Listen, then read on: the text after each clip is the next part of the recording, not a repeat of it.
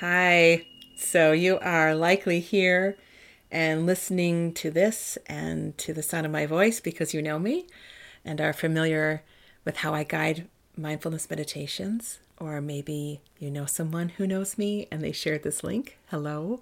Or maybe neither one of these things are true for you, in which case, hello. My name is Laura, Laura Rice Eschker. Welcome. So I just want to share a few thoughts about what you can expect here and the purpose of these recordings and this podcast and what you can do to make your experience more enjoyable.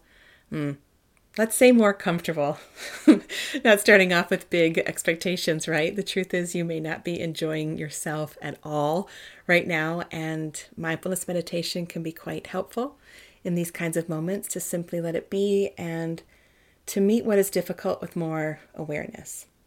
So, this is not about trying to make yourself feel differently than you feel or forcing anything to happen. It's more about creating or cultivating conditions to make room for what's ever actually happening because there's often so much more happening in any given moment than we're aware of in an ordinary moment. So, if anything, it's about staying curious. And while this is um, not the classic definition of mindfulness, I like using this phrase wholehearted, unrestricted cooperation with the unavoidable. Wholehearted, unrestricted cooperation with the unavoidable. And this really resonates with me. It's an expression that's frequently shared in mindfulness circles and originates from a conversation between a meditation student and her teacher who asks her about her practice of being resilient and happy. And this was her answer wholehearted, unrestricted cooperation with the unavoidable.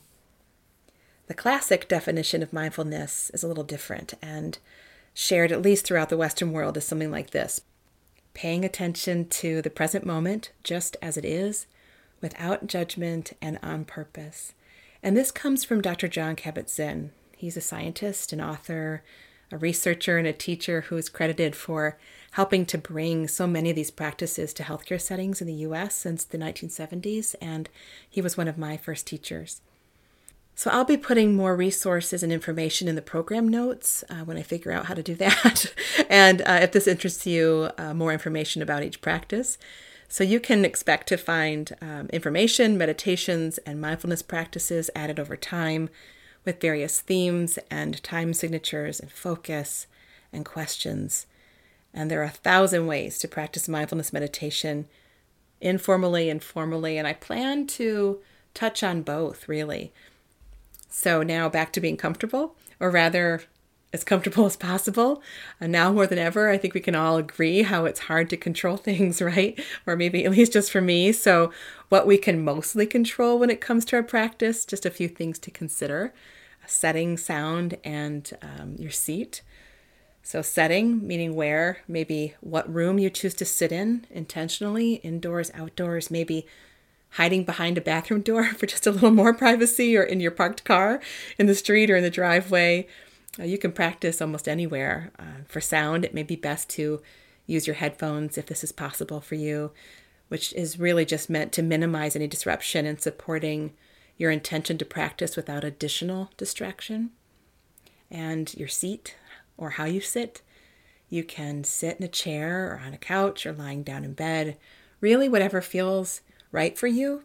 If you're new to this practice, you may have an image of sitting in a particular way or on a cushion or on the floor. And you can do that. You can do that too, but it's not necessary. Not at all. Uh, what's necessary is just taking a seat. And that's really the hardest part setting aside time to practice. And once you're there, staying there. Whether you sit, stand, or lie down, just know you can adjust however you like, even making adjustments in the middle of a practice. You can get a blanket beforehand or during, or support your head or lean up against a wall. Just experiment with what works for you and what doesn't. And if staying awake is your intention, you might want to sit instead of lying down. Upright, not uptight, is an easy phrase to remember. And if falling asleep is your intention, well, definitely get ready for bed first. Just take care of yourself. So, other than these three things the sound, the setting, your seat, deciding for yourself what resonates and what does not. Just staying curious. If you are doing these practices, just remember that you are in control of each practice and you can stop the recording at any time or pause or come back to it or use it to fall asleep intentionally or unintentionally. Maybe even keeping some notes about what you notice in your experience each time, your questions. Just think of it as the lab of your own mind and body. And it's all quite interesting, really. And this word, interesting, is a word you'll hear me use a lot. The word interesting, the word perhaps, the word sometimes. I'll use these words that let you decide what's best and what may or may not be true for you in the moment because this really is just for you. And I actually named this podcast for you. I named this podcast listen to this first, thinking I was naming just the first episode and the welcoming part. And it turned out I was naming the entire show. And I laughed. And then I thought about it for a bit. And then, well, it seemed good enough. So that'll do. And truthfully, this feels like a perfectly healthy intention. Listen to this first, which really means listen first. And lastly, um, the bells, the chimes.